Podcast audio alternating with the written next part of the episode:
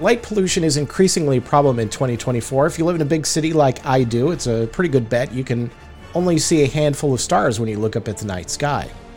Now, you would think the pioneering souls who moved to the first colony on Mars wouldn't have to deal with that issue quite as much as we do these days. However, in this week's story, A $1,000 a Plate, our characters learn that you can't avoid some problems even if you're on the frozen tundra of Mars.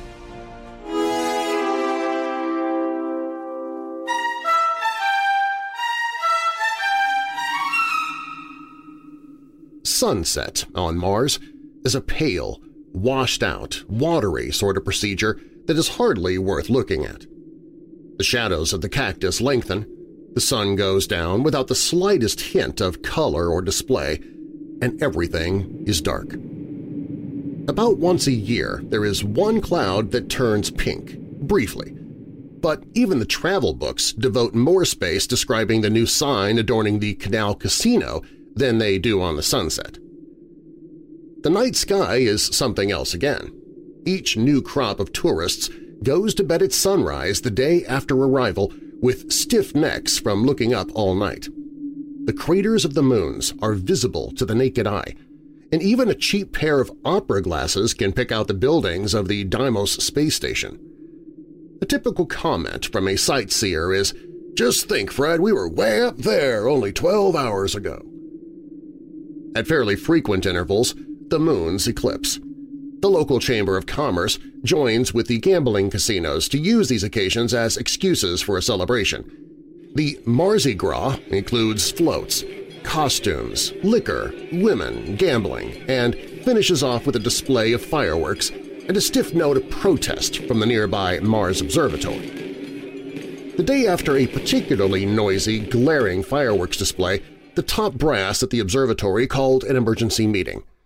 The topic was not a new one, but fresh evidence in the form of several still-wet photographic plates showing out-of-focus skyrocket trails and a galaxy of first-magnitude aerial cracker explosions was presented. This was considered to be correct because the other directions around town were oil refineries and the homes of the casino owners. "Why don't we just move the observatory way out in the desert?" a technician demanded. "It wouldn't be much of a job." "It'd be a tremendous job," said Dr. Morton, the physicist. "If not for the glare of city lights on Earth, we wouldn't have had to move our telescopes to the moon. If not for the gravel falling out of the sky on the moon, making it necessary to resurface the reflectors every week, we wouldn't have had to move to Mars. Viewing conditions here are just about perfect, except for the immense cost of transporting the equipment, building materials, workmen, and paying us triple time for working so far from home. Why, did you ever figure the cost of a single photographic plate? What with salaries, freight to and from Earth, maintenance, and all the rest, it's enormous." "Then why don't we cut down the cost of ruined exposures?" asked the technician, "by moving the observatory away from town."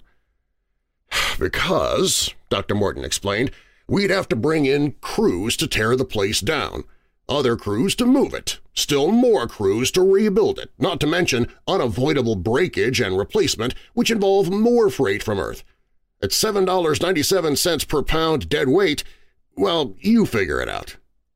"So we can't move and we can't afford ruined $1,000 plates," said the scientist who had considered himself a target for the fireworks. "Then what's the answer?" The usual suggestion was proposed that a delegation approach the town council to follow up the letter of protest. A search through the past meeting's minutes showed that this had never accomplished anything up to date. A recent arrival to the observatory mentioned that their combined brain power should be enough to beat the games and thus force the casino owners, who were the real offenders, out of business. One of the scientists, who had already tried that very scheme on a small scale, reported his results. He proved with his tabulations that, in this instance, science, in the guise of the law of averages, was unfortunately against them. Dr. Morton rose to his feet. The other men listened to his plan, at first with shocked horror, then with deep interest, and finally in wild exultation. The meeting broke up with most of the members grinning from ear to ear. "It's lucky Dr. Morton is a physicist," said one of the directors. "No astronomer would ever have thought of that."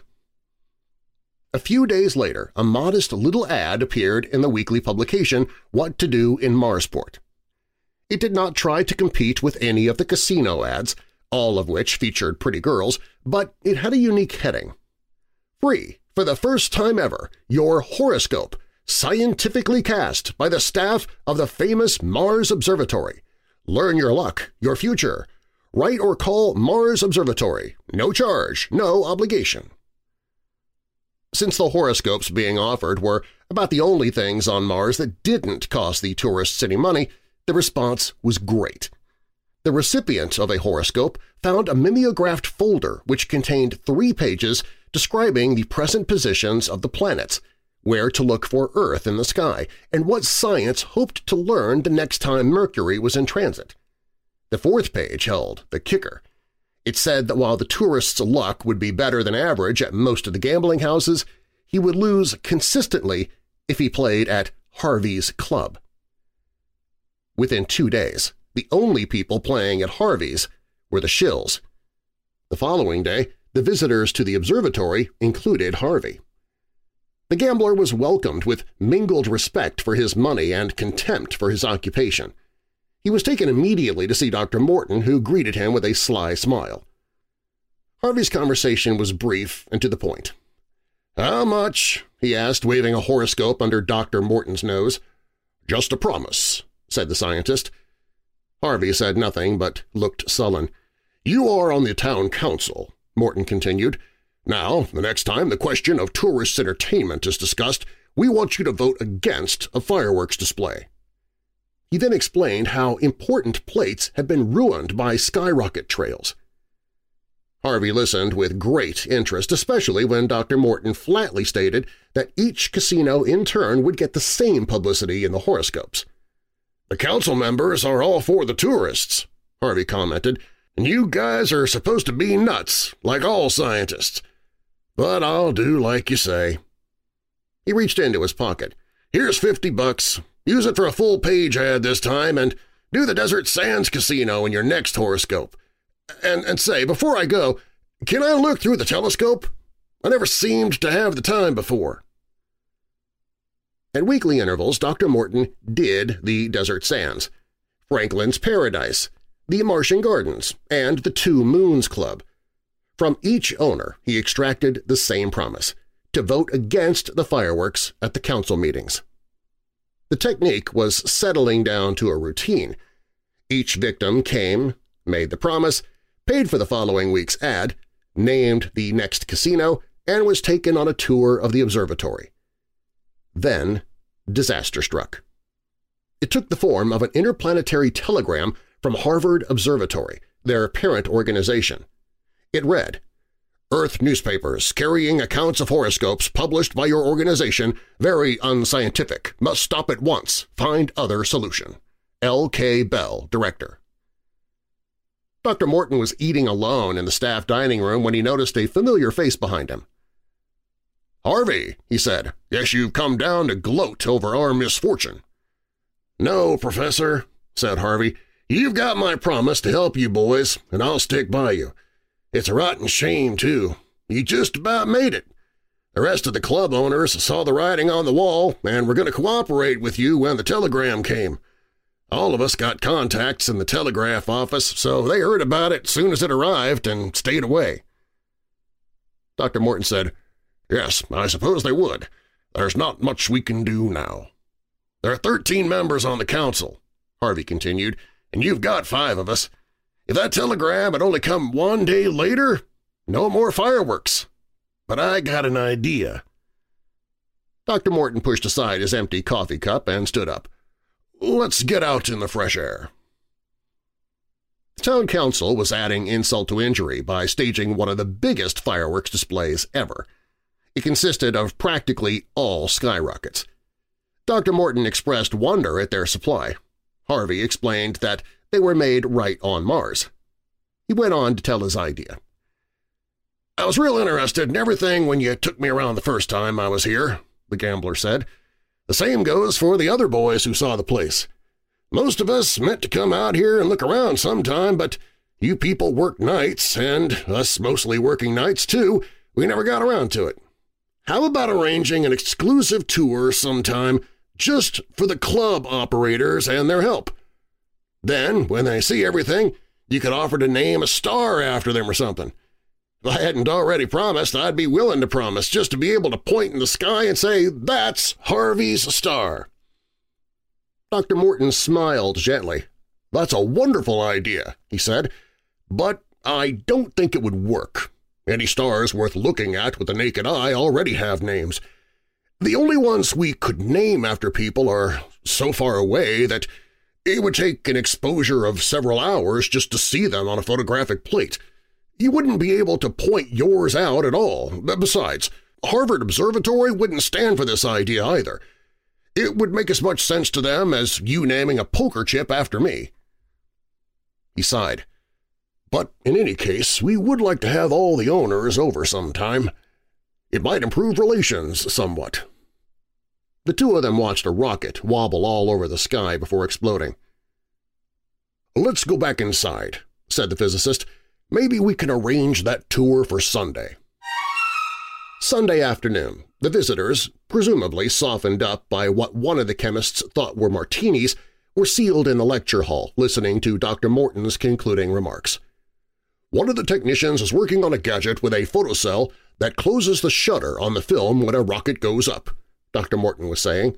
"It should cut down the exposure time a great deal. Right now, every night may be significant. If the plates from any one night are spoiled, we may not be able to duplicate them for a Martian year. Mankind is preparing the first trip to another star, and the work of Mars Observatory is necessary to ensure the success of that trip. You gentlemen are rightly the leaders of Mars, and so it is up to you to decide whether or not that success will be possible." He sat down to a smattering of applause. The visitors, except Harvey, then left. "It didn't go over, Professor," said Harvey. "I know," said Dr. Morton. "That washes out that plan." He turned to the gambler. "You're the only person I can trust with this," he said. "How would you like to help me make some fireworks?" 1 week later, the two men had everything ready. That night, as quietly as possible, they moved to a position behind a fence near the skyrocket launching racks. Dr. Morton was carrying a compass, a flashlight, and a small clinometer. Harvey was struggling with two large skyrockets. He whispered, "What if we miss or they go off too soon or something?" "Nonsense, Harvey," said Dr. Morton. He busied himself with a flashlight and compass and carefully aimed one of the rockets. "You forget, I'm a physicist." He then aimed the other rocket and checked elevation with the clinometer. "The fuels are standard, and I worked out the trajectories on the computer. Ready with your match? These are going to explode in the canal and get everybody in the Canal Casino all wet." He peeked over the fence to see how the regular display was doing. "Here comes their finale. Ready, set, light." Covered by the launching of the last of the official display, their two rockets arced up and away. One of them did explode in the canal, and most of the casino's patrons did get wet.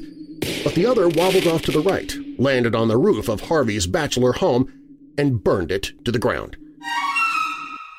Dr. Morton sat numbly in front of his typewriter, staring at a letter. He couldn't seem to find the right words for what he wished to say.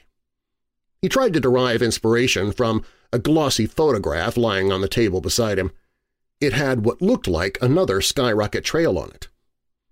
Before he could answer it, the door opened and Harvey walked in, accompanied by two men with muscles. "I haven't seen you since the accident, Professor," he said. "I've been trying to write you a letter," said Dr. Morton, "to tell you how sorry I am about what happened. And I also have to thank you for getting that law against fireworks through the council. I am extremely sorry it took your house burning down to convince them." "I keep my promises," said Harvey. One of the men with muscles turned the radio on, loud. "We're trying to get up a collection among the staff to help pay for your losses," said Dr. Morton, "but the director suggested a more permanent kind of remembrance." He picked up the photograph. "This will be one of the brightest objects in the sky in a few months. It won't be back again for thousands of years, but it will be around for a good while. We've just discovered it, and it's our privilege to call it Harvey's Comet." "That's nice," said Harvey. The first of the two men went around pulling down blinds. The other went into the bathroom and started filling the tub. "Well," said the physicist, looking tired and old, "I guess there's nothing more I can say." "Oh, yes there is, Professor," said Harvey, with a sudden grin on his face. He turned to his muscle men. "You two guys, cut out the comedy. Bring it in now." The two men followed his instructions. "You see, Professor," the gambler continued, "I took a beating on the house, but the other club boys chipped in and made up all my losses. So I don't need your money at all. Besides, I have two things to thank you for. First, I heard about the comet from one of your men, and it's the nicest thing anybody's ever done for me." One of his men came back with what looked like a round candy box. "Second, that fire was the best publicity stunt I could get. Made the papers back on Earth, and all the new tourists are packing into the Harvey Club. Even the other operators are playing my tables. That's why I wanted you to have this." He handed Dr. Morton the box. It read Harvey's Club in the center and Dr. Morton's poker chip around the edge. Across the bottom it said 5,000. "That's dollars in it, Professor," said Harvey. "Don't spend it all in one place."